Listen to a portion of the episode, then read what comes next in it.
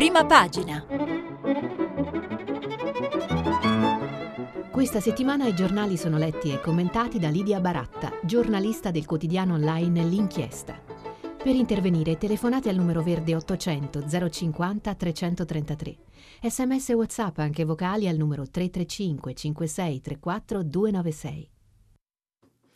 Buongiorno e benvenuti a Prima Pagina. Oggi è il ventisette dicembre, i quotidiani ritornano in edicola e anche noi torniamo alla formula classica eh, della rassegna stampa. Eh, prima di cominciare vi ricordo che pubblicheremo i vostri sms sul eh, sito eh, di Radio tre.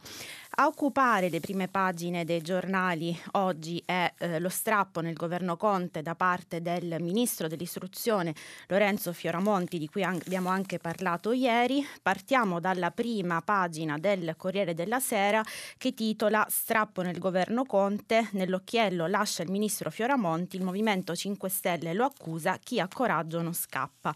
Nell'occhiello frattura sui fondi all'istruzione, Italia Viva attacca, ira di Zingaretti, il premier cerca il sostituto cinque Stelle, eh, sono cinque in corsa.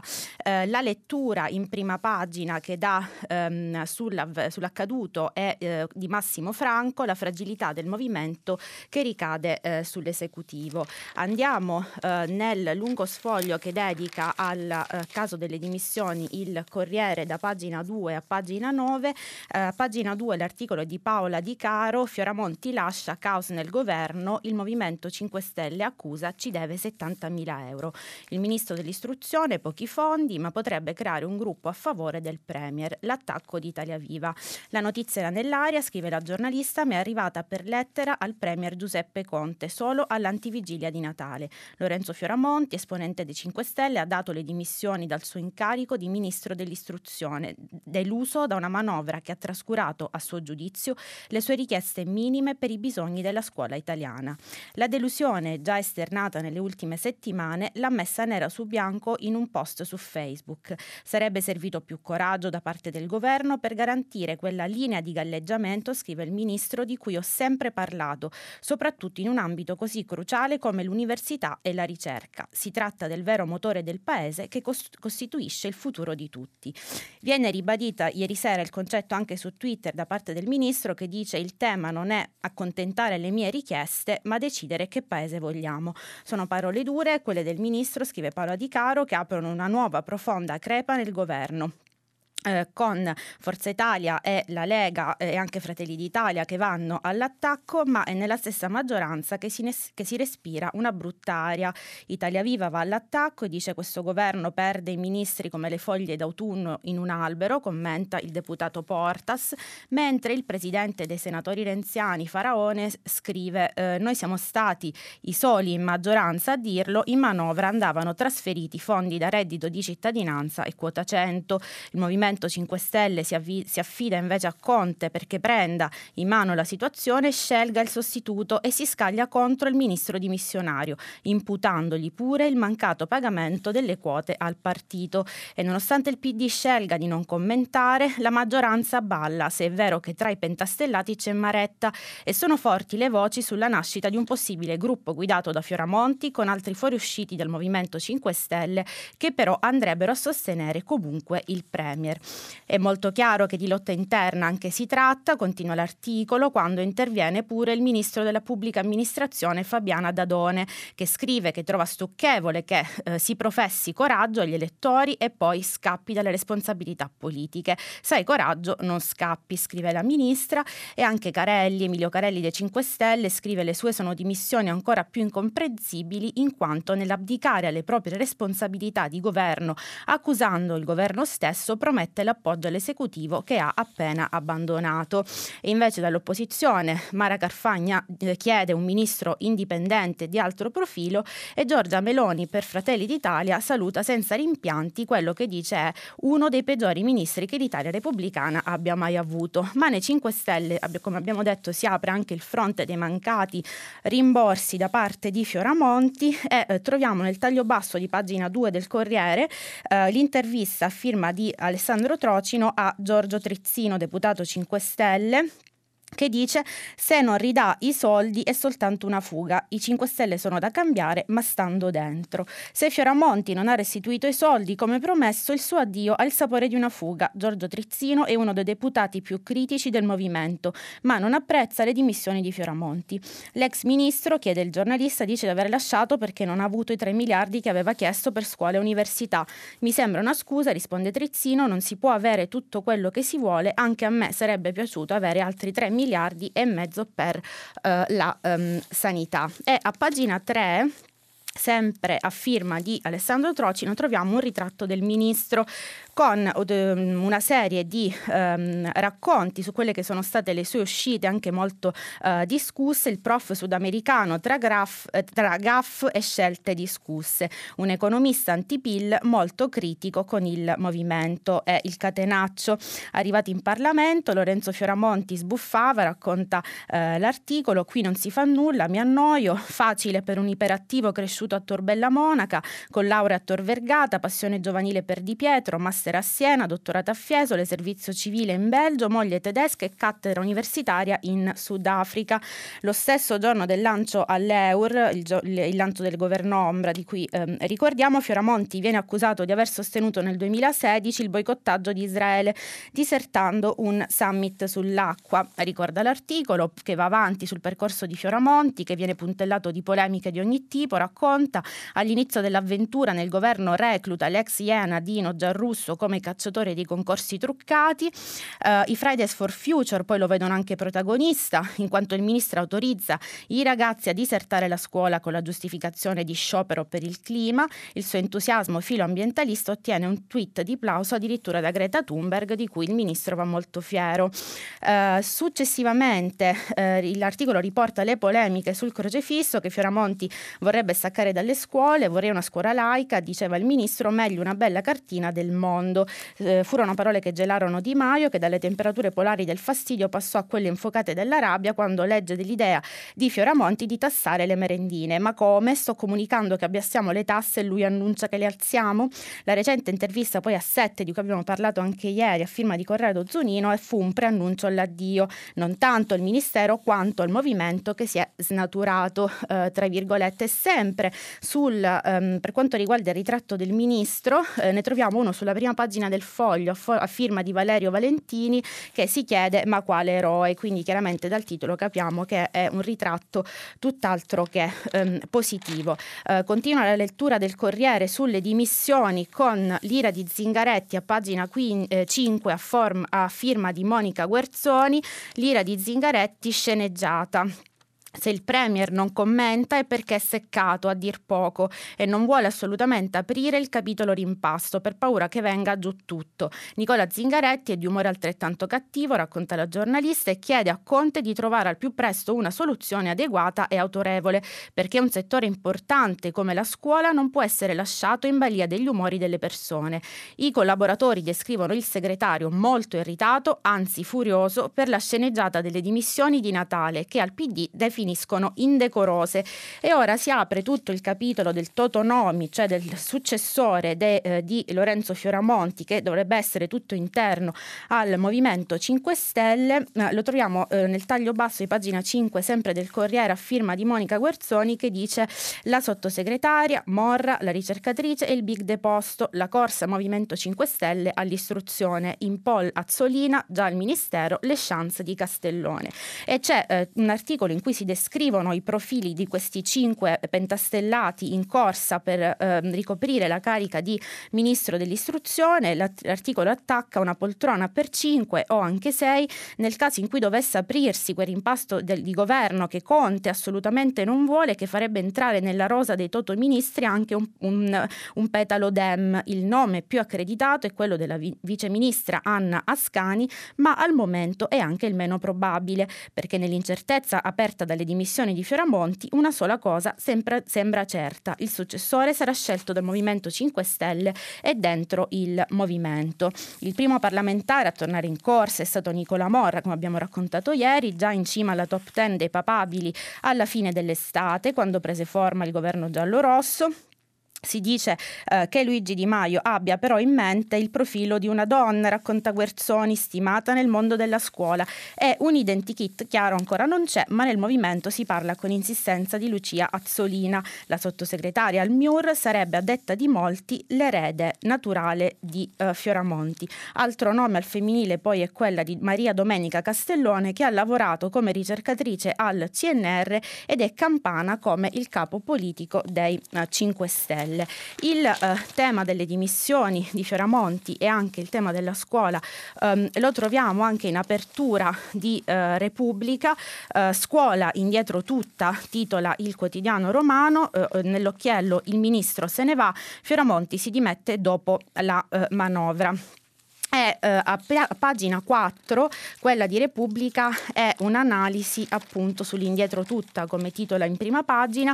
L'università eh, senza fondi, eh, l'articolo a firma di Corrado Zunino, agli ultimi posti per numero di laureati e con la ricerca in mano ai precari, il buco nero che la politica non vede. E vengono riportati una serie, una serie di dati e di cifre per descrivere quella che è la situazione dell'università italiana, con un grafico interessante che vede la Norvegia al primo posto per spesa totale per l'istruzione in percentuale sul P I L e l'Italia tra eh, gli ultimi. L'Italia è l'unico paese dell'Unione Europea in cui la spesa per interessi sul debito pubblico, sessantanove miliardi nel duemiladiciassette, supera quella per l'istruzione, sessantasei virgola uno miliardi. È accaduto alla Grecia nel duemiladodici, racconta Zunino, in, pe- in piena crisi di insolvenza.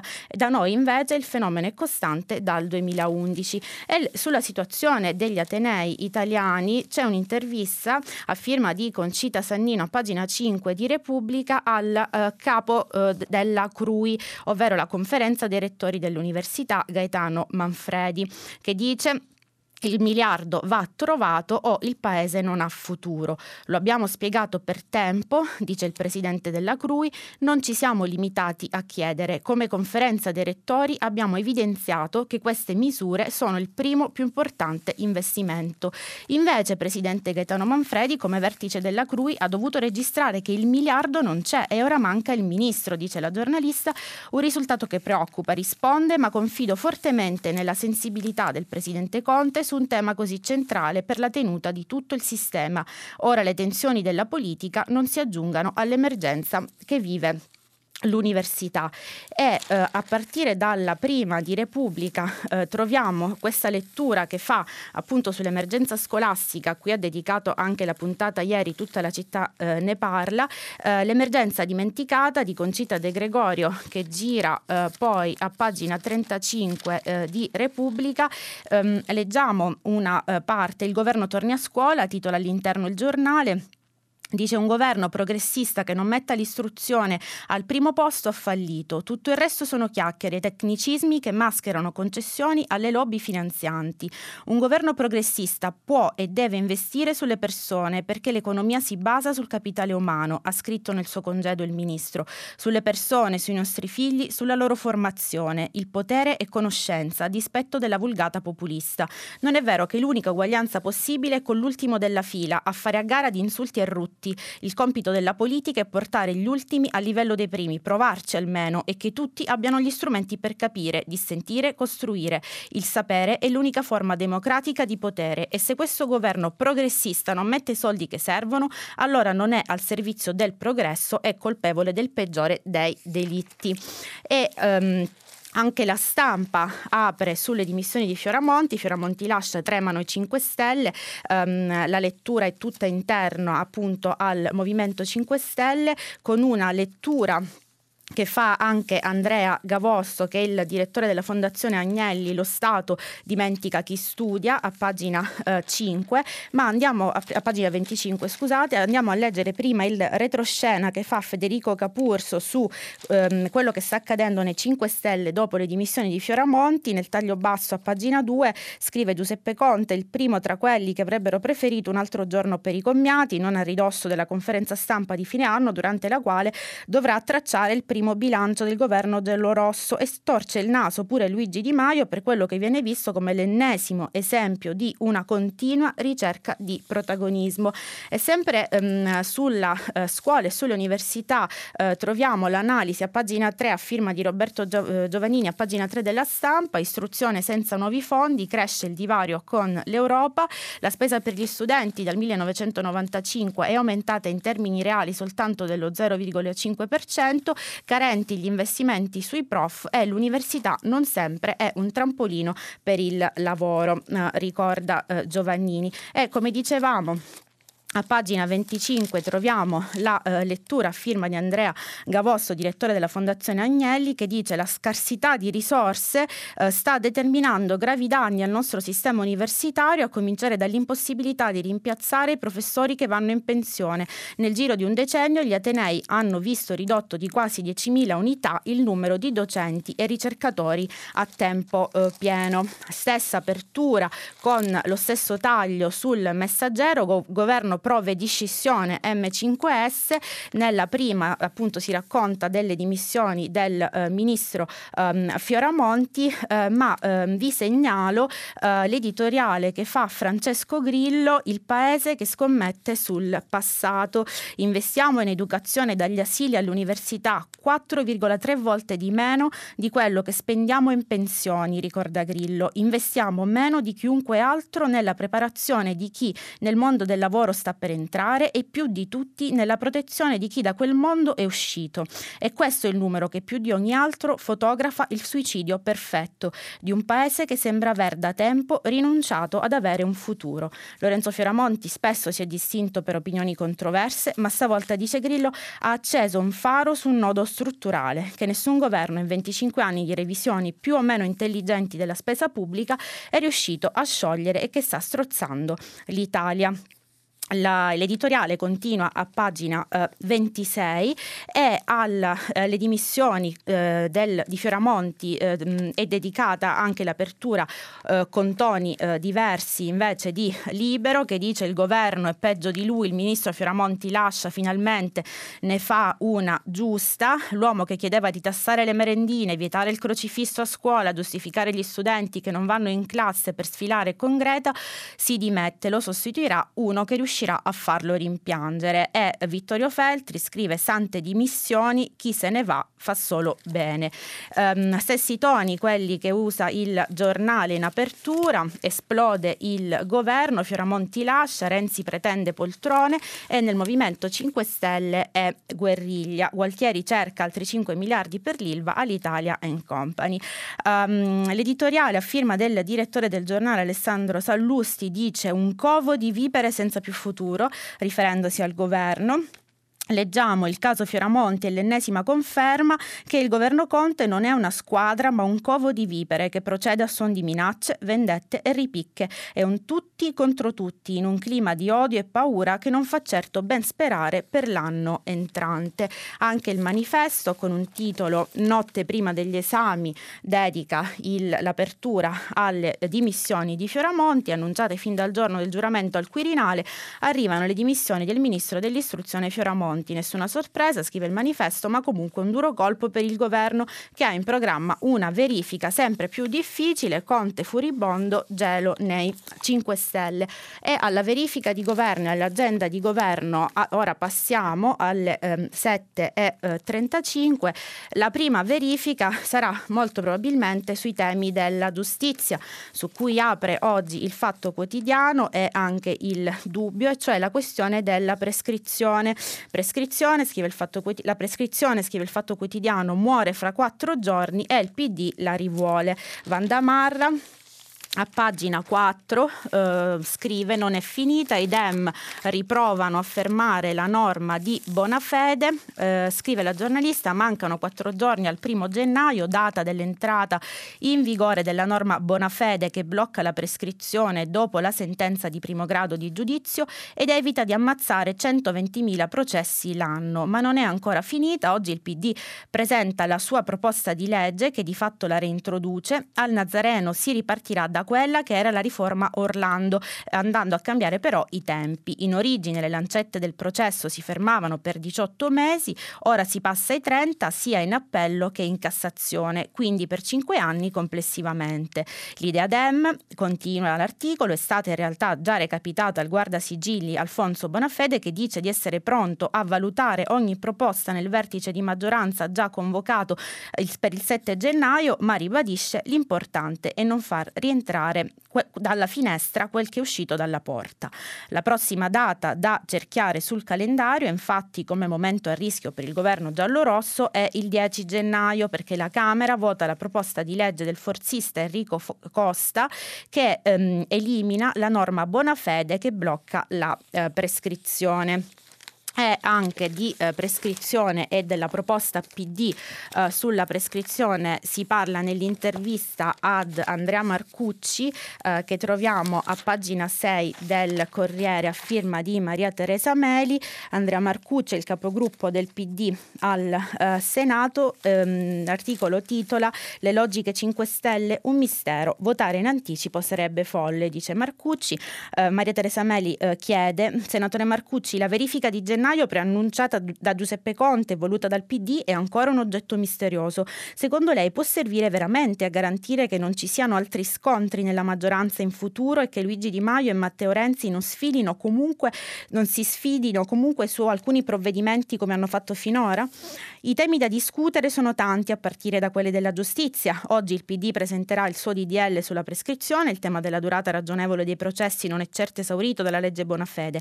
Discutere in una coalizione fa bene, bisogna continuare a farlo senza dare l'idea ogni volta che siamo di fronte all'ultimo strappo", dice eh, Marcucci. Ma eh, l'agenda del governo è soprattutto un'agenda economica, come sappiamo, e mh, per parlare di questo andiamo sulla prima pagina del Sole ventiquattro Ore, che titola "Fisco e manovra all'appello, mancano centosettantasette decreti attuativi", e a pagina due si parla proprio della fase due di quella che è la manovra appena approvata in via definitiva con la fiducia alla Camera.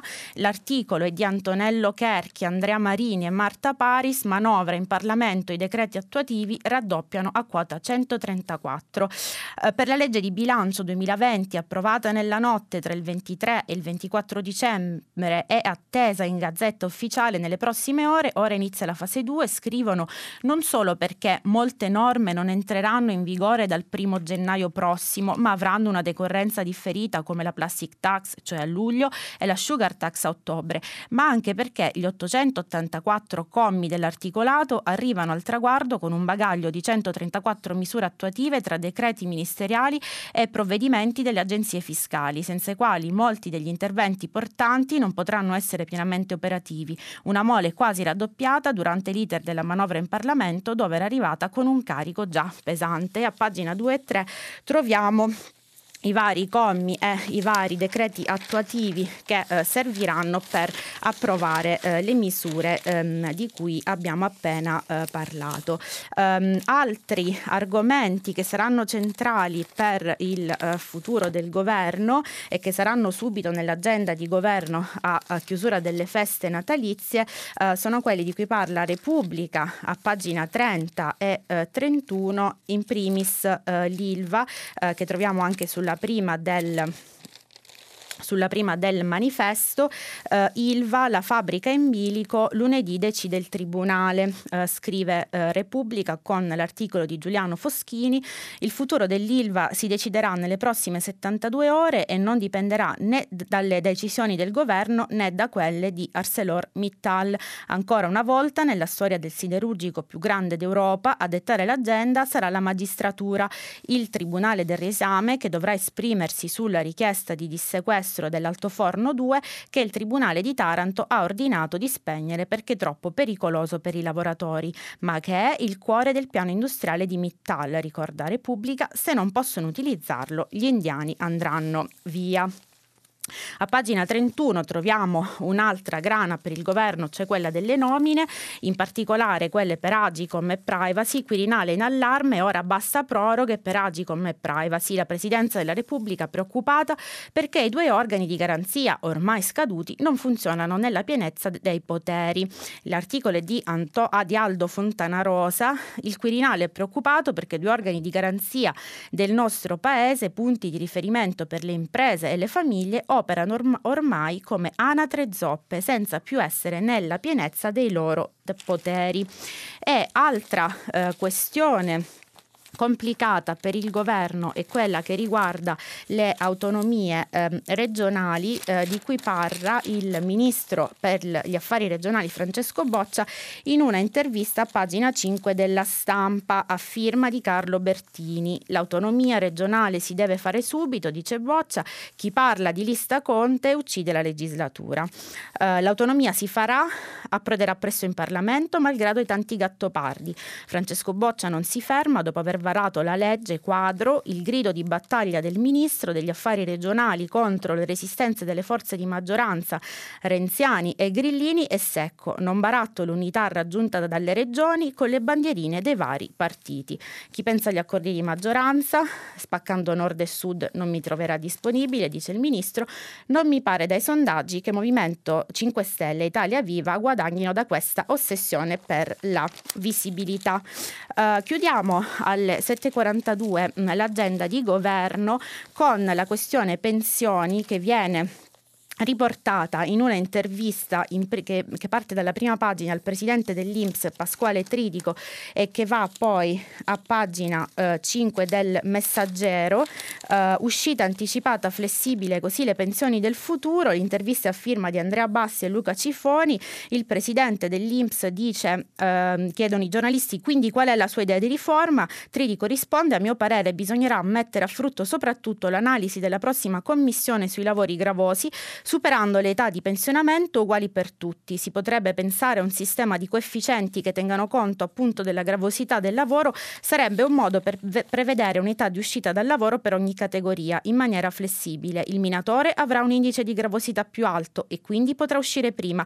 Eh, certo, ci dovrà essere un'età minima, la stabilirà il legislatore. Continua poi giorn- i giornalisti chiedendo, mh, lei ha parlato dell'ipotesi di creare un fondo integrativo pubblico, come dovrebbe funzionare? Chiedono. Il ministro Il Ministero del Lavoro sta pensando a una legge delega nella quale inserire un fondo che sostenga in modo anticiclico le pensioni del futuro, risponde Tridico, soprattutto quelle dei giovani con carriere non continue. L'idea è permettere a chi ha redditi bassi o instabili oggi di avere anche una pensione integrativa domani, con defiscalizzazioni maggiori e strumenti che vadano a integrare la pensione obbligatoria proprio per i periodi in cui si è versato si è versato di meno. E eh, sempre all'Inps, eh, ai conti dell'Inps, viene dedicata l'apertura del quotidiano La Verità. L'Inps ha un buco di cinque virgola cinque miliardi, scrive il quotidiano diretto da Maurizio Belpietro. Tridico: si aumenta lo stipendio. La, eh, l'articolo è a firma di Giacomo Amadori e Claudio Antonelli, che dice: il presidente dell'Inps Pasquale Tridico ha firmato il bilancio previsionale del duemilaventi raddoppiando i costi per la gestione dei vertici, con tanto di voce per il consiglio di amministrazione e per lo stipendio del numero uno. Il medesimo bilancio evidenzia lo squilibrio fra le entrate e le uscite, con un rosso da cinque virgola cinque miliardi. Andando avanti di questo passo, fra una decina di anni l'istituto avrà eroso tutto il patrimonio. Intanto i dirigenti di prima fila trasferiti nell'ultima tornata hanno diffidato il presidente. Spoil system mascherato per poter adeguare l'assetto amministrativo al nuovo vertice politico cinque Stelle. Uh, passiamo ora a una sentenza che probabilmente farà eh, molto eh, discutere, cioè quella sulla eh, cannabis, e ve la raccontiamo andando a pagina ventuno del Corriere della Sera con l'articolo eh, di ehm, Luigi mh, Ferrarella, e giornalista esperto appunto di eh, cronaca giudiziaria. Ferrarella, pagina eh, ventuno, dice: non è penalmente punibile eh, chi in casa coltiva piantine di marijuana per uso personale. Con una decisione adottata appena prima di Natale, le sezioni unite della Cassazione cambiano linea rispetto alla propria decisione del duemilaotto sulla coltivazione di piante dalle quali siano ricavabili sostanze stupefacenti, e mettono fine alle successive oscillazioni della giurisprudenza sulle singole sezioni decisioni della Suprema Corte. Nel duemilaotto le sezioni unite avevano ritenuto, racconta il giornalista, che coltivare la cannabis costituisse reato indipendentemente dal fatto che il prodotto fosse destinato a uso esclusivamente personale. Eh, non è riconducibile all'ambito di applicazione della norma penale Uh, l'attività di coltivazione di minime dimensioni svolte in forma domestica, che per rudimentali tecniche utilizzate sia per lo scarso numero di piante, per il modestissimo quantitativo di prodotto ricavabile e per la mancanza di ulteriori indizi di un loro inserimento nell'ambito del mercato degli stupefacenti, sono le parole della, uh, della Cassazione, appaiono destinate in via esclusiva all'uso personale del coltivatore. Marijuana, la svolta della Cassazione, il titolo dell'articolo. Legale coltivarla per uso personale, quantità minime non sono prova di spaccio. E um, il grafico del Corriere della Sera ricorda che sei virgola due milioni è la stima di chi utilizza uh, cannabis in Italia. Andando invece su Repubblica, troviamo a pagina diciannove l'intervista su questo tema alla radicale Rita Bernardini nel taglio basso a firma di Mariano Vella De Luca. eh, Rita Bernardini, radicale, il prossimo passo, dice, sarà una norma per legalizzarla. Eh, dice Bernardini: dedico questa vittoria a Marco Pannella e a tutti i compagni con cui ho portato avanti le battaglie antiproibizioniste per la legalizzazione della cannabis. Eh, la Bernardini parla di una decisione storica, di un tabù che si è rotto. La Cassazione dice: ha dimostrato quanto sia irragionevole punire la coltivazione per uso personale di cannabis. È un grande giorno.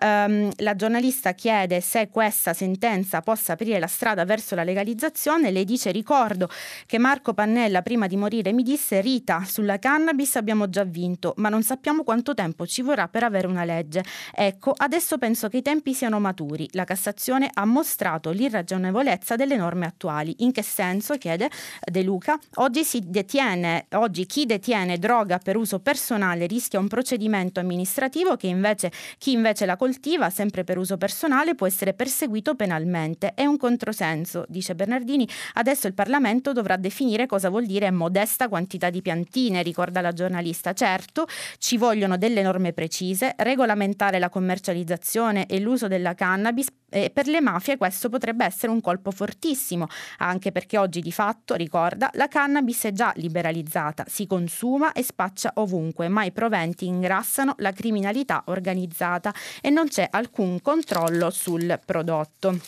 La stessa giornalista De Luca, pagina trentacinque, firma un commento eh, titolato Cannabis, fine di un tabù, e dice: anche se il cuore della sentenza è altrove, è la tesi per cui il bene giuridico della salu- salute pubblica, virgolettato dalle parole della Cassazione, non viene pregiudicato o messo in pericolo dal singolo consumatore di marijuana che decide di coltivarsi per sé questa piantina. Una tesi che riporta il discorso della lotta tolleranza alle droghe nelle sue vere dimensioni e gradazioni, oltre che ehm, oltre le campagne proibizioniste tout court degli ultimi anni, il cui risultato fallimentare è il fiume mostruoso di sostanze spacciate a prezzi stracciati a ogni angolo di ehm, strada. E restiamo su Repubblica per ehm, quelli che sono gli aggiornamenti sul Uh, il caso dell'incidente uh, che a Roma è costato la vita a due ragazze sedicenni. A pagina diciassette l'articolo di um, Federica Angeli titola: arrestato l'investitore di Gaia e Camilla, salta l'aggravante della droga. Uh, a quarantotto ore dalla richiesta del P M genovese, il giovane investitore di Gaia von Freiman e Camilla Romagnoli, le due sedicenne romane uccise la notte del ventidue dicembre mentre attraversavano Corso Francia, grossa arteria Zona della zona nord della capitale, è stato arrestato. Il G I P Bernadette Nicotra ha accolto le motivazioni della procura e ha deciso di applicare i domiciliari. L'ordinanza con cui il G I P ha deciso per i domiciliari è di nove pagine, ricorda la giornalista, e sono sostanzialmente due i motivi che hanno fatto scaturire la misura cautelare: l'alta velocità e la guida in stato di ebbrezza alcolica. Il giudice ha escluso l'aggravante della guida sotto effetto di stupefacenti, pur essendo risultato il ventenne positivo sia alla cannabis che alla cocaina, in quanto non si sa se l'assunzione dello stupefacente fosse recente. Sulla velocità del S U V, poi la G I P insiste molto nelle, gio- nelle nove pagine in cui motiva la scelta degli arresti domiciliari, riconosce infatti che seppure le due vittime hanno tenuto una condotta vietata e incautamente spericolata, cioè hanno attraversato col rosso, non sulle strisce, scavalcando il guardrail di notte con la pioggia, così concorrendo alla causa del sinistro mortale, il conducente del S U V però ha guidato con imprudenza e imperizia. La velocità, scrivono i giudici, è uno specifico addebito di colpa. Un'andatura entro i limiti previsti adeguata allo stato dei luoghi avrebbe verosimilmente evitato le tragiche conseguenze dell'impatto tra il S U V e le due povere vittime, vittime delle quali eh, oggi si celebreranno i eh, funerali a eh, Roma. E sullo stesso tema ehm, vi segnalo l'articolo in prima pagina di, del Corriere a firma di eh, Fiorenza Sarzanini. Sono le sette e cinquantuno e possiamo passare agli ehm, esteri e in particolare alla Libia, che è in primo piano negli esteri oggi, di cui si è parlato anche a Radio tre eh, Mondo. Andiamo sulla prima pagina, sull'apertura di Avvenire, che titola Libia, i veri sbarchi. Erdogan annuncia l'invio di forze militari turche a sostegno di al-Sarraj, Conte corre ai ripari, telefonate con Putin e al-Sisi che appoggiano Haftar. L'articolo è di Marta Ottaviani a pagina sette. L'otto gennaio il Parlamento turco vota il via libera all'intervento militare al fianco del premier Serraj. Conte prova a correre ai ripari, lunghe telefonate con Putin. La Turchia va alla guerra, racconta Ottaviani. Il prossimo otto gennaio il Parlamento di Ankara voterà l'invio dei soldati in Libia come richiesto dal governo di Tripoli. A dirlo è stato il presidente turco Erdogan, che proprio quel giorno dovrebbe anche incontrare Vladimir Putin. Sulla base del nostro memorandum of understanding, ha spiegato Erdogan, sottoporremo una mozione al Parlamento per il dispiegamento di truppe in Libia non appena riaprirà l'assemblea. Il memorandum, al quale si riferisce quello firmato lo scorso ventisette novembre, con il quale la Turchia, con un clamoroso voltafaccia, è passata dalla fazione del generale Khalifa Haftar, uomo di Bengasi, a quella del primo ministro al-Sarraj, ridisegnando con la creazione di un corridoio marittimo fra il paese nordafricano e la Turchia le acque di pertinenza alle zone economiche degli altri stati che affacciano sul Mediterraneo. L'atteggiamento di Ankara sta mettendo in allarme tutte le altre nazioni presenti in Libia, in testa l'Italia, che sostiene da sempre al-Sarraj e che rischia di vedersi portare via una parte della propria influenza proprio dalla Turchia. Palazzo Chigi ha reso noto che ieri il presidente del Consiglio Giuseppe Conte ha avuto una telefonata lunga e articolata con il presidente russo Vladimir Putin, nella quale, oltre che di rapporti bilaterali e Ucraina, hanno parlato soprattutto di Libia, promettendosi un aggiornamento costante sulla situazione nel paese. Il premier ha incassato anche il sostegno del presidente egiziano al-Sisi perché venga assicurata la stabilità e la sicurezza del paese. E sullo stesso argomento vado a segnalarvi la lettura che dà Stefano Stefanini sulla prima pagina della Stampa. Roma finisce nella morsa russo-turca. Stefanini scrive: l'Europa è distratta, gli europei divisi, per ritrovare voce in capitolo non resta che cambiare rapidamente registro dopo varie stonature, essenziare la sintonia tra Roma e e eh, Parigi. E eh, proprio eh, di Libia si parla anche nell'intervista alla com- Presidente della Commissione Europea Ursula von der Leyen, che eh, parte dalla prima pagina di Repubblica. La mia Europa è più, fe- è più forte e più verde. L'intervista prosegue a pagina sei e sette, un'intervista lunga a firma di Andrea Bonanni e Alberto D'Argenio.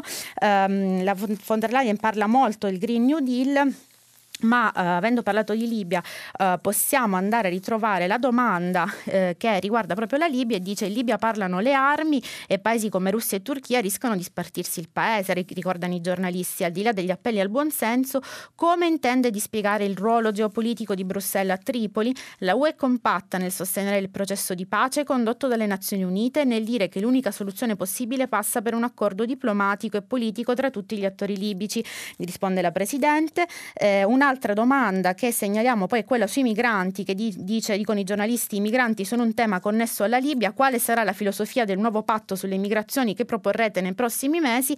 Eh, von der Leyen risponde: l'Italia negli ultimi anni ha fatto un lavoro straordinario e ora dobbiamo essere più solidali. La Presidente annuncia anche: cambieremo le regole antitrust per fare campioni europei, alcuni settori sono in mano a big eh, globali. E eh, di migranti parla anche la Stampa in un approfondimento che dedica al tema, pagina sei e sette, eh, non solo ai dati che riguardano l'Italia nell'articolo di Francesco Grignetti, che titola "Un paese a due flussi, sbarchi dimezzati e più italiani in fuga". Nel duemiladiciannove, ricorda il giornalista, sono arrivate undicimila persone, uno su quattro eh, arriva dalla Tunisia, numeri ancora in discesa, mentre invece la penisola si eh, svuota. Negli ultimi dieci anni in ottocentosedicimila hanno lasciato il nostro paese. Paese.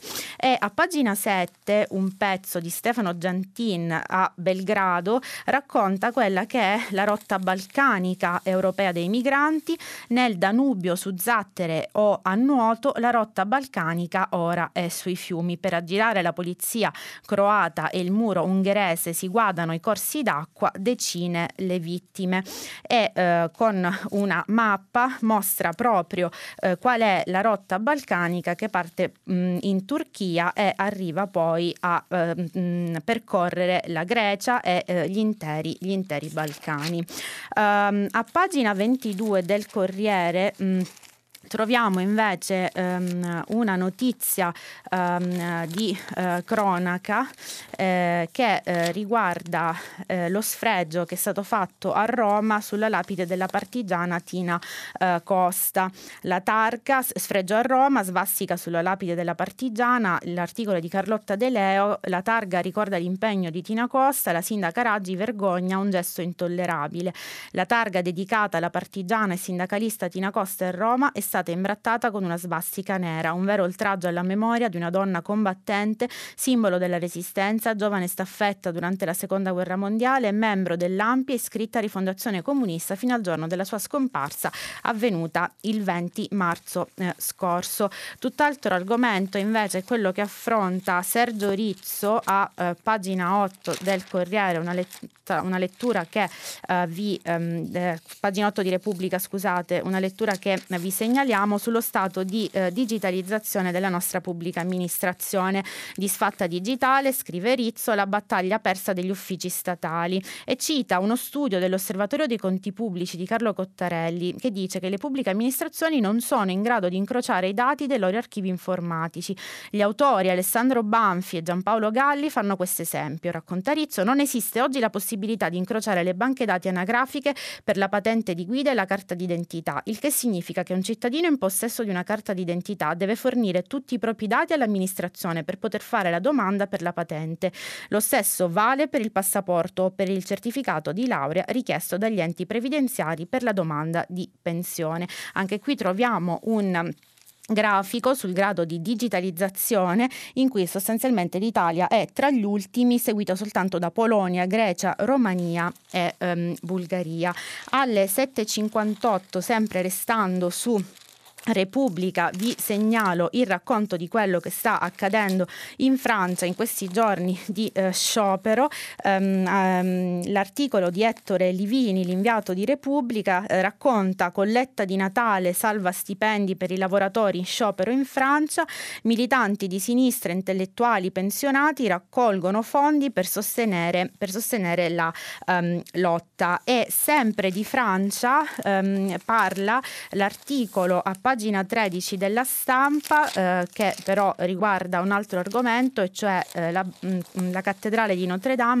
Eh, fermo il restauro di Notre Dame, nuovi crolli minacciano la um, cattedrale. Il rettore dice ci sono il cinquanta per cento di probabilità che le impalcature si abbattano sui muri. "Ricostruiamo Notre Dame, eh, più bella ancora", furono le parole di Emmanuel Macron subito dopo l'incendio, quel rogo assurdo e violento del quindici aprile scorso. Più il tempo passa e più quella scadenza appare difficilissima da rispettare. Per la prima volta in duecento anni lì non si è potuto celebrare la messa alla vigilia eh, di eh, Natale. Andiamo invece in Russia per segnala- segnalarvi il caso dell'oppositore di Putin. Eh, a pagina tredici di Repubblica ehm, viene raccontata la storia, eh, di, la storia eh, di questo oppositore, ehm, collaboratore di Navalny, eh, oppositore del presidente russo. Eh, lui si chiama eh, Ruslan Shavedinov, ventitré anni, capo del progetto e la Fondazione Anticorruzione.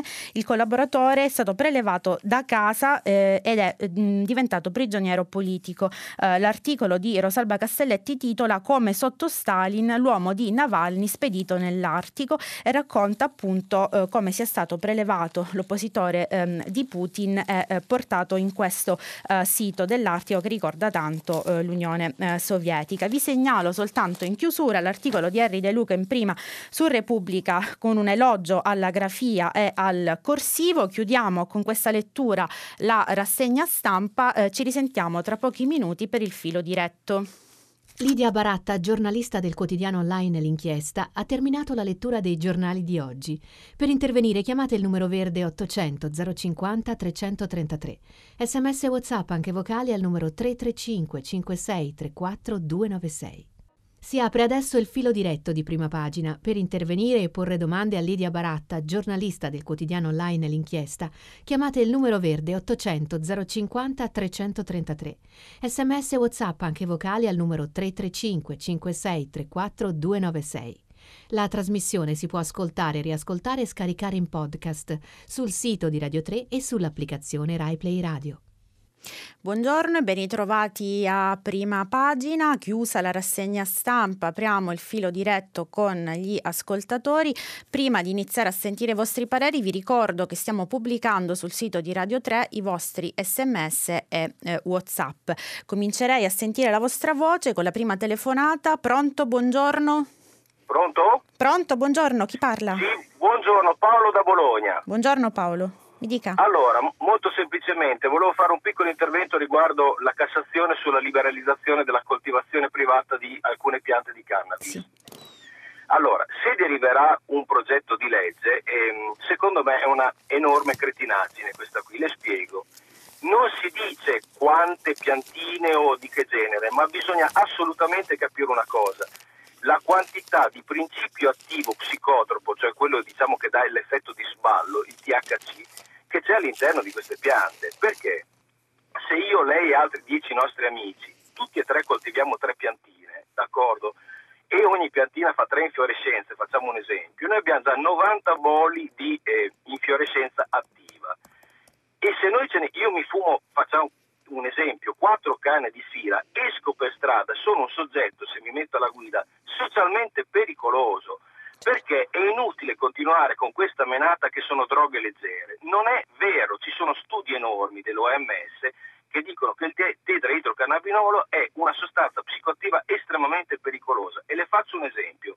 Il ragazzo che purtroppo ha fatto quella strage di quelle due ragazze a Roma era positivo anche ai cannabinoidi. Il tetraidrocannabinolo, quando ci si mette alla guida, dà una dismetria, cioè non fa percepire bene la profondità e i tempi di reazione. Se lei per la strada e io ho molto T H C in corpo, io la travolgo, questo è il punto. Quindi, secondo me, non è una strada giusta questa, se ne può parlare, ma sono sempre quelle cose fatte all'italiana, come l'aggressione del ladro dopo il tramonto, prima del tramonto, sono cose che sono dei colabrodi, o vanno fatte bene o non vanno fatte. La ringrazio piuttosto, Paolo. È tutto qua, la ringrazio. Grazie, saluto, per radio. Prego. Grazie mille Paolo da Bologna, eh, riporta al tema della sentenza della, della Cassazione, eh, dice Paolo appunto va definita quella che la Cassazione definisce modesta quantità di piantine. È chiaro che la Cassazione non può ehm, sostituire un'eventuale legge eh, così dettagliata come, eh, come chiedeva Paolo, e appunto come dire in questo momento la Corte Suprema passa la parla, così come ha raccontato la radicale Bernardini, alla, a, al Parlamento che dovrebbe a questo punto legiferare in uh, materia. La Bernardini ha ricordato che in questo momento chi detiene droga per uso personale rischia il procedimento amministrativo, chi invece la coltiva sempre per uso personale può essere perseguito penalmente. Quindi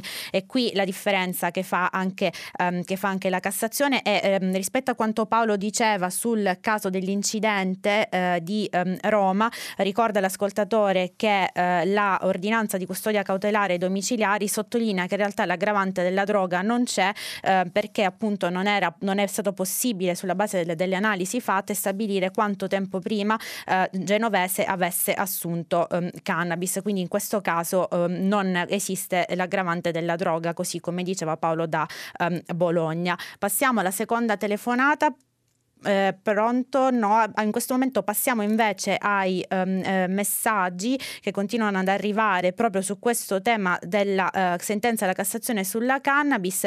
Um, c'è un ascoltatore che dice: nessuno la pensa diversamente a proposito della sentenza sulla coltivazione della marijuana per uso personale. Sulla base della lettura degli articoli, mh, scrive l'ascoltatore, abbiamo ricevuto uno spottone a favore della marijuana legalizzata, magari qualcuno la pensa anche diversamente e l'ha scritto sui giornali, ma lei non ha letto nulla. Um, sicuramente possiamo, sicuramente come appunto il nostro um, ascoltatore che ha appena telefonato, Paolo da Bologna, um, la, la pen- c'è qualcuno che la pensa uh, diversamente. L'opposizione politica in questo momento al governo, in particolare dal centrodestra, ritiene pericolosa quella che è uh, la um, sentenza. Uh, se volete segnalarci delle letture sui giornali, uh, come dire, non a favore della Cassazione, della sentenza della Cassazione, i messaggi sono aperti e ehm, le telefonate sono a vostra ehm, disposizione. Eh, continuiamo invece eh, sulla eh, questione delle dimissioni di Fioramonti tra i vostri messaggi. Perplessità sulle dimissioni del ministro dell'istruzione, scrive Paola da Milano.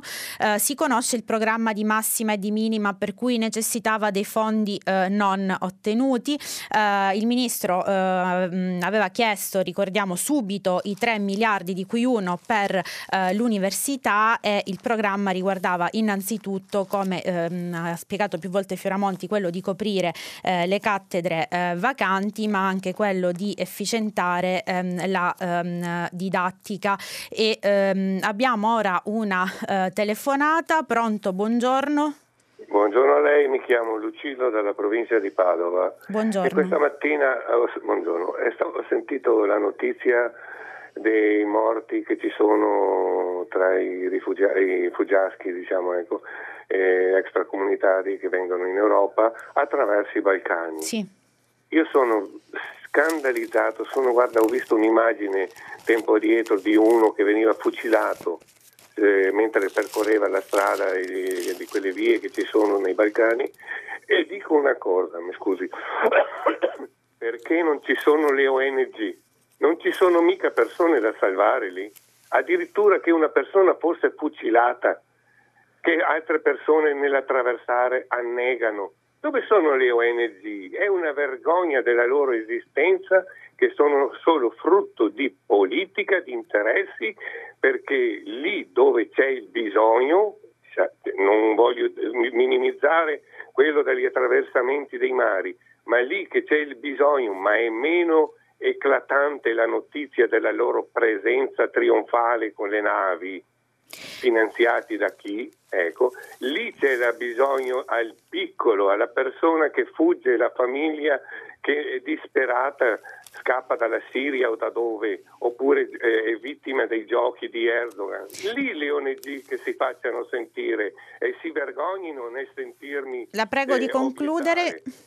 Concludo che chiedo un suo parere su questa mia osservazione. Grazie. E in realtà qui eh, probabilmente nel ehm, commento del nostro ascoltatore sono stati ehm, confusi ehm, due piani, cioè noi abbiamo parlato eh, della rotta della rotta balcanica e dell'attraversamento dei fiumi. Sulla rotta balcanica in realtà esistono molte associazioni di volontariato, organizzazioni non governative che sostengono i eh, migranti eh, che appunto attraversano questi territori, eh, non solo appunto via terra ma anche via fiume, così come ci ha raccontato Stefano Giantin sulla, um, sulla Stampa. E per quanto riguarda invece le eh, O N G eh, che eh, sono invece sul can- in, uh, all'interno del canale di Sicilia, quindi nel Mediterraneo uh, centrale, ehm, eh, parliamo invece di una situazione di, di progetti migratori ehm, differenti, con l'attraversamento ehm, via mare. La presenza delle O N G, direi eh, all'ascoltatore, è praticamente capillare sui temi eh, migratori, anche se non dovrebbe essere appunto appannaggio delle organizzazioni non governative quello di eh, gestire il, i flussi eh, migratori, ma eh, dovrebbero essere le eh, istituzioni, perché a questo punto eh, senza le O N G ehm, cosa facciamo? Lasciamo morire ehm, le, le persone, che poi appunto è quello che avviene spesso in mancanza delle navi che ehm, salvano i eh, migranti che attraversano il eh, Mediterraneo. E, eh, continuerei a leggere uno dei vostri messaggi. In particolare Clara da Bologna ci dice: gentile conduttrice, può leggere l'articolo del Fatto Quotidiano firmato da Giorgio Meletti su Banca Popolare di Bari e le balle, tra virgolette, di Visco eh, che ha detto nell'intervista al Corriere della Sera di tre giorni fa: per Visco la Banca d'Italia non ha commesso errori. L'articolo ehm, che Clara cita lo abbiamo in realtà citato eh, nei giorni scorsi ed era l'articolo in prima pagina a firma di Giorgio Meletti sul Fatto Quotidiano che smontava l'intervista che il governatore della, del, di Banca Italia aveva fatto al Corriere della Sera, al direttore del Corriere della Sera Luciano Fontana, in merito alla vigilanza di Banca Italia sul caso eh, popolare, popolare di Bari, ma magari nei prossimi giorni torniamo eh, sul crack della banca eh, pugliese. Eh, torniamo ora alle vostre eh, telefonate. Pronto, buongiorno. Pronto, buongiorno. Buongiorno, chi parla? Allora, io sono Gaspare Mari di, della provincia di Pavia, sono un militante di ambientalista. Sì. E ho chiamato perché eh, è, è, stata, è stato accolto un ricorso da parte del Tar Lombardia, mm. eh, ricorso che è stato fatto dai comuni limitrofi di San Nazzaro e eh, e anche dalle associazioni agricoltori dalla provincia di Pavia contro una, la realizzazione di una mega discarica di oltre settecentomila tonnellate di cemento amianto che la regione Lombardia, a nostro avviso molto incautamente, in modo assolutamente ingiustificato, ha autorizzato di fronte alla più grande raffineria d'Europa, dell'Eni, in pianto est, e che stava proprio a poche decine di metri da questa mega impianto della... Allora noi eh, crediamo che eh, giustamente il Tar Lombardia, dopo un primo tentativo andato a vuoto eh, che è stato respinto, adesso auto... ha accolto il ricorso, il ricorso appunto del, delle associazioni e, e del comune di San Nazzaro e, e, penso, e degli altri comuni. Penso che eh, la cosa adesso dovrà essere eh, esaminata dal Politecnico di Torino, sì, che dovrà stabilire se eh, una si fatta così, discarica, mega discarica, debba essere autorizzata, però ci vorranno ancora eh, almeno fino ad aprile. Dovremmo, fino ad aprile non potremo sapere se questa discarica sarà autorizzata o meno, e la discarica è attualmente operativa, nel senso che sono stati, il primo lotto è stato quasi riempito. La discarica è la discarica di Ferrera, giusto? Discarica di Ferrera, esattamente, esatto. Che, che stava proprio di fronte all'impianto che è stato che è saltato in aria, che si è incendiato eh, già tre anni fa.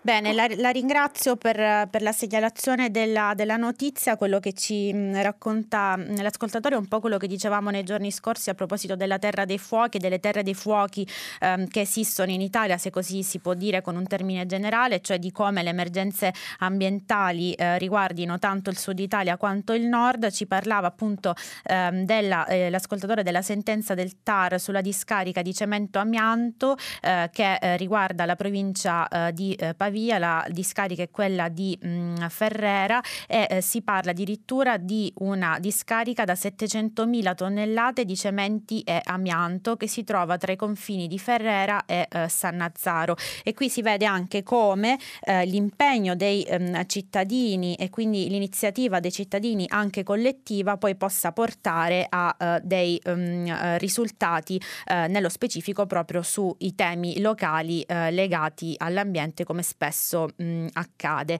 Uh, passerei anche a un'altra uh, telefonata. Pronto, buongiorno. Buongiorno. Buongiorno. No, buongiorno, mi chiamo Andrea e chiamo da Roma. Buongiorno. Eh, la chiamo per fare una domanda un po' provocatoria. Nella sentenza del, della Cassazione sì, è specificato che si può guidare dopo aver fumato cannabis, perché le telefonate che mi hanno preceduto su questo tema mi sembrano, mi sembra facciano un po' di confusione, perché in Italia si consuma abitualmente alcol, ma questo non vuol dire che uno possa guidare dopo aver bevuto. E quindi una sostanza che altera lo stato psicofisico è ovvio che non possa essere presa prima di mettersi alla guida, così come alcuni medicinali, per cui mi sembra una, una polemica quantomeno sterile, a fronte del fatto che nel nostro paese vengono fatte pubblicità dove l'utilizzo di superalcolici viene esaltato come se fosse alla base di qualsiasi festa e di qualsiasi divertimento. Lo, lo commentavo pochi giorni fa guardando una pubblicità dove appunto ragazzi in discoteca e la base del divertimento sono varie marche di, di superalcolici, parlo di liquori con gradazioni alcoliche intorno ai quaranta volumi. Quindi la ringrazio. Mi sembra, mi sembra un po' buffo quello che abbiamo sentito finora. La ringrazio Andrea per mh, la, la segnalazione. Ehm, in realtà appunto immaginavamo che eh, la sentenza della Cassazione potesse mh, creare, come dire, eh, dibattito mh, quantomeno, come sottolineava Andrea, al di là delle polemiche che possono sorgere. In realtà eh, la Cassazione non stabilisce se eh, cosa si possa fare o meno una volta ehm, fumata della marijuana, ma stabilisce semplicemente che non è reato coltivare in modiche quantità delle piante di marijuana all'interno della propria eh, casa, quindi non finalizzate allo, allo spaccio, e in questo senso una, è, una pronuncia, è una pronuncia storica. Non si dice che cosa si possa fare o meno, perché appunto non è una sentenza della Cassazione che poi può andare a um, stabilire eh, quello che poi dovrà invece andare a colmare una vera e propria um, legge in materia, così come Rita Bernardini mh, ci ha raccontato. E um, la questione della, come dire, contraddizione eh, tra eh, le, le accuse ehm, rivolte agli effetti della cannabis e invece ehm, come dire, lascia passare all'alcol e agli alcolici che ci sono, segnalava Andrea, sono anche temi dei vostri messaggi che continuano ad arrivare. Per esempio alle otto e quattordici uno di voi ci scrive un messaggio non firmato: l'alcol ne uccide molto più della cannabis sulle nostre strade, ma lo Stato ci guadagna, come la mettiamo mh, allora? Eh, c'è invece Franco che alle otto e zero tre torna sul ehm, caso della lapide eh, dedicata alla partigiana a Roma imbrattata con una svassica. Dice: ciò che andrebbe fatto nei casi di oltraggio alle lapidi è una rapida pulitura in giornata senza pubblicizzare il gesto, che è ciò che vogliono um, gli imbrattatori. Uh, sempre di cannabis si parla ancora nei vostri messaggi. Alle otto e diciotto il proibizionismo è solo una limitazione mh, di libertà paradossale, quando una tra le sostanze più pericolose, l'alcol, è invece legale, e una delle più innocue e demonizzata al punto da proibirne anche l'odore per il primo ascoltatore. Qui si riferisce un messaggio riferito a Paolo da Uh, Bologna. E quindi ancora si parla di questa sentenza della, della Cassazione. Mm, sono in rea- attese in realtà le motivazioni, quindi il momento in cui arriveranno le motivazioni potremo discutere più nel dettaglio di quanto la Corte Suprema ha stabilito. Per il momento il punto centrale è la questione della coltivazione domestica eh, non destinata allo spaccio, eh, coltivazione che in, fino ad oggi, appunto, come abbiamo letto nelle interviste della Bernardini, che continuo a citare, e ehm, andava a creare dei problemi ehm, a chi lo faceva, al contrario invece di chi veniva trovato con della marijuana ehm, a, um, addosso. E eh, invece ora eh, questa sentenza è storica in questo senso, perché stabilisce che non è reato coltivare marijuana in casa. Eh, i vostri messaggi continuano poi su quello che era il tema di apertura dei giornali, e cioè sulla, ehm, sulle dimissioni del ministro dell'istruzione Lorenzo Fioramonti. Silvia eh, che, che scrive da Firenze alle otto e diciotto dice: sul futuro del M I U R la cosa che mi preoccupa non è il nome del prossimo ministro, ma il fatto che questo dicastero rimanga nelle mani del Movimento cinque Stelle, un partito che nella sua breve esperienza politica ha dimostrato incapacità, incompetenza, improvvisazione e carenza culturale. Silvia da Firenze sicuramente non è una elettrice dei mh, cinque Stelle. Comunque sul chi andrà a occupare eh, la eh, poltrona del, eh, di ministro dell'istruzione è sicuramente una preoccupazione eh, non solo di natura politica eh, ma appunto che interessa il uh, paese intero, come lo stesso Zingaretti uh, sottolinea, um, come viene raccontato all'interno dei retroscena dei giornali uh, di oggi, è un ministero, è un ministero centrale, e come viene più volte ribadito anche in quelli che sono i commenti e gli, gli editoriali di oggi sullo stato della scuola e dell'università italiana, si tratta di una questione centrale per un governo che voglia dirsi progressista e eh, che può trovare solo nella scuola eh, quello strumento eh, centrale per far ripartire l'ascensore sociale che in Italia mh, si è bloccato. In Italia ricordiamo che è il paese con il più, la più alta percentuale di dispersione scolastica, soprattutto al mh, sud. Eh, continuano i vostri messaggi anche ehm, sulla, eh, sulla questione della sentenza della Cassazione in merito alla eh, cannabis. Ehm, c'è anche un messaggio di critica eh, per quanto riguarda il, ehm, eh, l'ascoltatore che criticava le O N G, dice: si vergogna e si informi, il signore che ha appena parlato al telefono, le O N G sono presenti e rischiano di essere arrestati dalla polizia croata, scrive Giuseppe. Sentiamo ancora Ora uh, la voce dei nostri ascoltatori con la prossima telefonata. Pronto, buongiorno. Buongiorno signore. Buongiorno, auguri. Chi parla? Auguri, auguri, mi chiamo Luciano e telefono da Torino. Buongiorno. Buongiorno Luciano. L'altro giorno, buongiorno, sì. Armando Spattaro, ex procuratore a Torino, scrive su Repubblica: ma con le indagini non si fa spettacolo. Sì. Non so se si riferisce, questa è la domanda che le vorrei fare, a Gratteri, che già sul Dubbio, il Dubbio aveva scritto fuori, dando un pugno nello stomaco a tutti, le indagini show del P M Gratteri. Allora, Gratteri è il padre della patria ormai sotto questo aspetto, fa delle pubblicità. Leggere questo articolo mi fa venire un po' così, teatrali, conferenze stampa in cui anche i pubblici ministeri, l'antimafia, la, la tratta della più importante, l'antimafia del secolo, insomma, non si allargano un po' troppo, soprattutto nella fattispecie, Dio mi perdoni Gratteri, che è l'uomo d'oro in questo momento? Questo è quanto dice, cosa ne pensa? Questo è quanto. Spattaro ha ragione secondo me, eh? Quindi... Grazie mille ehm, eh, Luciano eh, che ci ha chiamato da Torino, si riferisce alla, ehm, alla, alla, all'inchiesta del procuratore eh, capo di eh, Catanzaro Nicola Gratteri e al dibattito che eh, è scaturito da ehm, questa eh, inchiesta per quanto riguarda ehm, la ehm, giustizia show, di cui ha scritto anche lo stesso Armando ehm, Spattaro, ex procuratore capo a eh, Torino. E, mh, sicuramente Gratteri in questi giorni è entrato, come dire, nel mirino è eh, di chi ehm, lo appoggia nella sua, nella sua lotta antimafia e di chi critica ehm, i suoi modi eh, di, fare, ehm, di fare giustizia. Si è parlato anche di giustizia show, soprattutto per quanto riguarda ehm, il grande numero di misure cautelari ehm, che sono contenute all'interno della maxi inchiesta Rinascita Scott, così chiamata, contro la cosca Mancuso di Limbadi. E di questo Uh, vorrei segnalare ai lettori, um, si parla uh, di, uh, di, um, all'interno del Fatto Quotidiano, con un richiamo in prima in cui appunto si dice: attacco a Gratteri dal suo procuratore generale in diretta sulle reti Mediaset, il P M di Catanzaro sotto assedio per l'inchiesta, in cui si riporta uh, l'intervento in tv dopo i trecentotrentaquattro arresti, attacco del procuratore generale Luca, eh, Lupacchini al capo dei P M di Catanzaro che indaga su clan e eh, politica. E diversi attacchi anche politici ci sono stati nei giorni scorsi contro, eh, contro Nicola mh, Gratteri.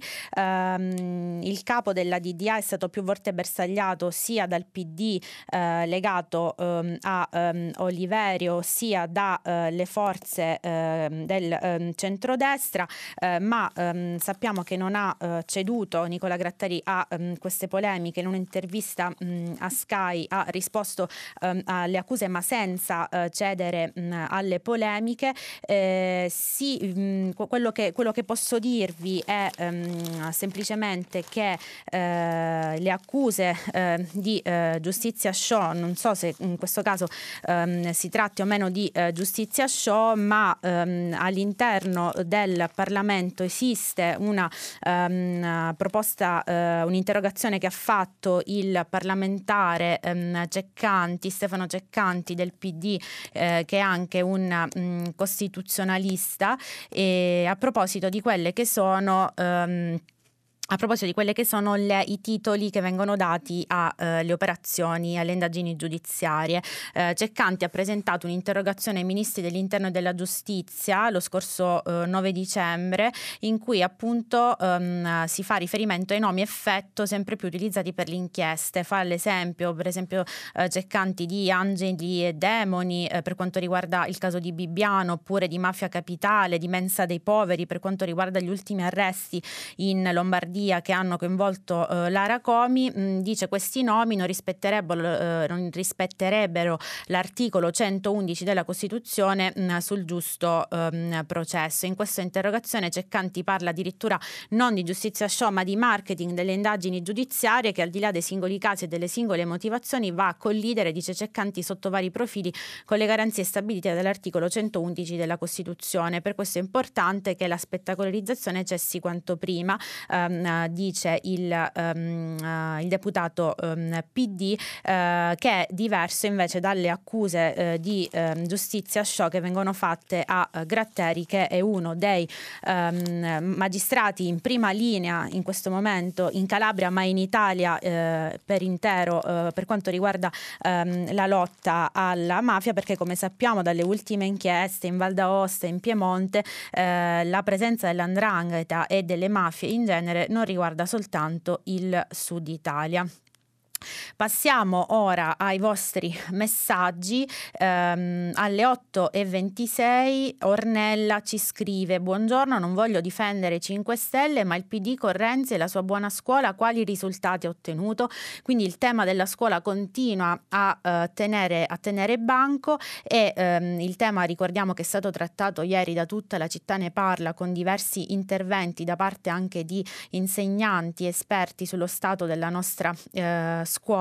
E, e qui in questo caso invece, dopo eh, l'ascoltatrice che criticava i cinque Stelle, qui troviamo una critica a Renzi alla, che è alla sua riforma della buona ehm, scuola che era stata approvata nel precedente ehm, governo. E, mh, ancora eh, sempre il tema della Il tema della cannabis apre, apre il dibattito. Enrico da Bergamo eh, allarga il discorso alle otto e ventitré dicendo: anche la pubblicità per le auto sempre più veloci e potenti è un incentivo che può causare incidenti um, mortali. E um, in questo caso uh, si riferisce appunto agli eccessi uh, di velocità um, come possibile causa di um, incidenti. Uh, la, l'eccesso di velocità viene citato proprio nelle case parte del eh, G I P che ha disposto eh, gli arresti domiciliari per Pietro Genovese eh, come causa appunto di quello che poi è stato l'incidente eh,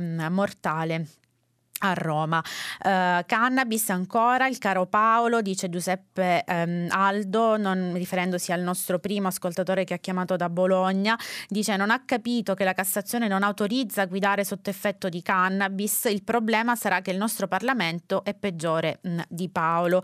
E um, abbiamo appunto risposto a Paolo spiegando proprio questo, che la Cassazione stabilisce semplicemente che eh, le coltivazioni casalinghe domestiche non costituiscono più um, reato, in quanto, come ci spiegava Maria Novella De Luca, non costituiscono un problema eh, per eh, la salute mh, pubblica. Ehm, C'è qualcuno ehm, che poi parla anche di eh, quelle che sono ehm, i dati scientifici a proposito di eh, cannabis ed alcol. Eh, mi risulta, eh, scrive l'ascoltatore alle otto e ventidue, che l'O M S considera la canapa la meno dannosa tra le sostanze stupefacenti. La dose letale è fissata a duecentocinquanta volte laddove mh, è attiva, per l'alcol è otto volte. Siccome il nostro fisico emette naturalmente sostanze similari al T H C, non si preoccupa di smaltirle e restano nelle urine per venti quaranta giorni. Non esistono casi di morte legate alla canapa, scrive Lolo da Bologna. Probabilmente torniamo a sentire la voce dei nostri ascoltatori ora con una eh, telefonata. Pronto, buongiorno. Buongiorno, sono Rosa da Trieste. Continuo il discorso sulla cannabis, sulla sì. canapa. Ricordo, ho una certa età, ricordo nella mia infanzia le coltivazioni di canapa nella bassa padana, eh, prodotto utilissimo, con la canapa si facevano tele, eh, finarci, si si creavano corde e si facevano sacchi che contenevano prodotti agricoli. Allora, un'ottima alternativa alla plastica tanto dannosa. Dalla cannabis ricaviamo sostanze che possono essere usate in modo appropriato senza ehm, effetti secondari in medicina. E in alcuni ospedali usano cannabis per contenere i dolori di forme artritiche molto molto dolorose. Trovo quindi che bisognerebbe cercare innanzitutto di presentare questi aspetti. Quando l'altro giorno è stato bocciato il progetto, seimila agricoltori hanno fatto sentire in modo sommesso la loro voce. Quindi ecco, mi piacerebbe vedere articoli che illustrano senza preconcetti, senza falsi moralismi, possibilmente senza allacciare l'accusa di drogato a chi difende questa coltivazione, ecco, per informare in modo più corretto le persone. Grazie mille Rosa, grazie Rosa da Trieste eh, che ha allargato, la ringraziamo per aver allargato il discorso alla um, canapa eh, anche industriale, quindi non solo alle infiorescenze destinate al um, consumo personale, ma anche a quelle che può rappresentare e anche come mh, sbocco di tipo mh, economico e occupazionale per l'Italia la um, canapa eh, industriale. Ehm, ricordiamo che Eh, all'interno della, della, della manovra era previsto un emendamento che, come dire, regolamentava quello che viene chiamato il settore della cannabis light, ma in realtà di canapa industriale si tratta. Ehm, è un emendamento che eh, però è stato sostanzialmente bocciato dalla eh, Presidente del Senato Elisabetta Casellati, quindi non è entrato in eh, manovra, con tanto di Eh, proteste da parte del settore, un settore che dopo la sentenza della Cassazione di luglio che ha vietato eh, la vendita delle resine, dell'olio e delle infiorescenze, sostanzialmente dopo aver investito eh, molti milioni di euro nell'apertura dei negozi che potete vedere, che avete visto nelle nostre strade e anche nelle coltivazioni delle nostre campagne, in questo momento si trova in ginocchio tra eh, i debiti e le chiusure dei negozi, oltre che eh, per quanto riguarda i sequestri di questi mh, prodotti. L'emendamento sembrava pot- mh, potesse rappresentare una boccata di ossigeno, come ci ricordava la stessa Rosa, per un settore che in questo momento conta tremila aziende e praticamente una bacina occupazionale di dodicimila posti eh, di lavoro. Per fare un paragone, lo possiamo paragonare al numero di lavoratori dell'Ilva e di tutto il suo indotto, di cui in questi giorni si parla molto. Ecco, questo settore in questo momento è in attesa che il governo regolamenti Uh, la vendita e la produzione di queste sostanze. Uh, vi segnalo che uh, Matteo Mantero, il senatore cinque Stelle che aveva presentato l'emendamento, da tempo ha uh, presentato una proposta di legge per regolamentare questo uh, settore in Senato e ha chiesto proprio alla uh, Presidente del Senato uh, Elisabetta Casellati di um, uh, a questo punto aprire la discussione uh, su questa proposta di legge, vista la bocciatura dell'emendamento in, uh, in manovra, anche perché l'intero settore sostanzialmente è in attesa di capire se può riprendere eh, la produzione, quindi se può riprendere la semina o meno.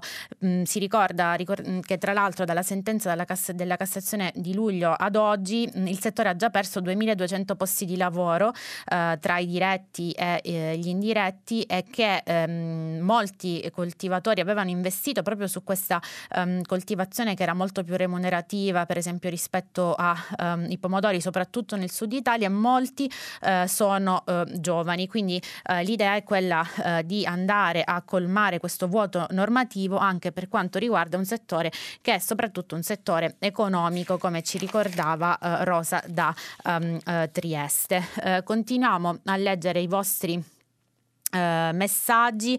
ehm, l'inter- l'intervento del, del, dell'ascoltatore su Gratteri ha generato qualche eh, reazione, laddove Clara mh, ci dice: Luciano nel suo intervento traspira una critica velata verso Gratteri, non capisco cosa ci sia da ridere se il P M Gratteri spiega l'esito della sua ultima inchiesta conclusa con l'arresto di trecentotrentaquattro mafiosi a Vibo Valentia. Ricordo che i giornali hanno ignorato l'intervista fatta al magistrato. Eh, in realtà ehm, la critica al fatto che la stampa non si sia occupata ehm, eh, molto eh, di, ehm, di, questa, di questa inchiesta Rinascita Scott è eh, una critica che ehm, stiamo registrando eh, ogni giorno da parte dei nostri ascoltatori. Noi, noi per quanto possibile stiamo ehm, riportando ehm, eh, gli articoli ehm, sul tema eh, che troviamo sui ehm, giornali italiani, compreso, ripeto, quello che oggi il Fatto dedica proprio alla polemica di cui ci parlava eh, lo stesso ehm, Luciano. Eh, alle otto e trenta ancora si parla di Gratteri, quando si dice eh, il nemico dell'Italia è Gratteri o è l'andrangheta, perché da tutte le dichiarazioni si perde quasi lo stato della situazione, scrive Paolo da Modena, e, e chiaramente eh, il nemico dell'Italia è l'andrangheta, non Gratteri, mi sento di rispondere. Andrangheta che in questo momento, come lo stesso Gratteri dice, è la mafia più potente al mondo, con enormi enormi quantitativi di liquidità che mh, derivano dal traffico, eh, traffico illecito di eh, stupefacenti. Come ho ricordato ieri, eh, come dice lo stesso Gratteri, la preoccupazione principale dell'andrangheta è come investire questi enormi quantitativi di mh, liquidità e farli, enta- e farli entrare nell'economia legale, praticamente inquinando l'economia legale. In questi ci sono casi da nord a sud eh, di imprenditori ai quali sostanzialmente sono stati fa- fatti dei facili prestiti e che poi si sono ritrovati sostanzialmente nelle mani eh, di questi personaggi appartenenti all'andrangheta. Torniamo alla, mh, alla voce dei nostri ascoltatori con un'altra telefonata. Pronto? Buongiorno. Buongiorno. Buongiorno. Eh, buongiorno, mi chiamo Paola e telefono da Firenze. Buongiorno. Paola. Buongiorno. Volevo ritornare sul tema della scuola. Sì. E parlare degli investimenti eh, a proposito, no? Del, eh, di quello che è successo. Il ministro si è dimesso. Ecco, siccome io lavoro a scuola, con, nella, nella scuola secondaria superiore, ecco, ho qualche argomento da mettere sul piatto. Sì. Gli investimenti non ci sono e potrebbero essere utili almeno per quattro importantissimi cambiamenti, perché altrimenti, se continua così, io non posso più dare degli esempi veri ai ragazzi, se non eh, il lavoro proprio sul campo, eh, come se fossimo in una trincea. Non so se mi sono spiegata. Sì. Allora, ehm, tanto per cominciare, eh, il primo investimento mh, è sulla selezione. Si è parlato della scuola finlandese. Che la prego ha... di concludere, Paola, abbiamo ah, pochissimo vabbè. tempo. È nulla, è la, è la valutazione costa, eh, controllare il lavoro degli insegnanti costa, siamo pagati pochissimo e quindi chi lavora paga, viene pagato poco, purtroppo molte volte lavora poco e lavora male. Grazie Paola, eh, ritorna sul tema della scuola Paola e soprattutto sull'impegno di quelli che sono gli eh, insegnanti e eh, i docenti e nella scuola e nell'università, come molto eh, di quello che è eh, la qualità eh, della scuola e dell'univer- dell'università dipende anche dagli eh, insegnanti. Paola chiedeva, eh, come lo stesso ministro dimissionario, più investimenti, dice gli investimenti non ci sono e addirittura parlava di eh, trincea. Molti dei vostri sms continuano ad essere sulla, eh, sulla scuola, eh, dicendo, dice, con, dice Cristina da Firenze, con la buona scuola c'era molta più stabilità e continuità per i bilanci e eh, i docenti. Eh, probabilmente eh, la, l'argomento sarà ancora sulle prime pagine dei giornali di domani. Noi chiudiamo qua il nostro filo eh, diretto, vi salutiamo. Eh, dopo il G R Edoardo Camurri conduce Pagina tre e dopo le novità musicali di Primo Movimento alle dieci Tutta la città ne parla approfondirà ancora come sempre uno dei temi posti dalle vostre telefonate. Vi ricordiamo che potete riascoltarci sul sito di Radio tre o sulla app Rai Play Radio. Buona giornata e a domani.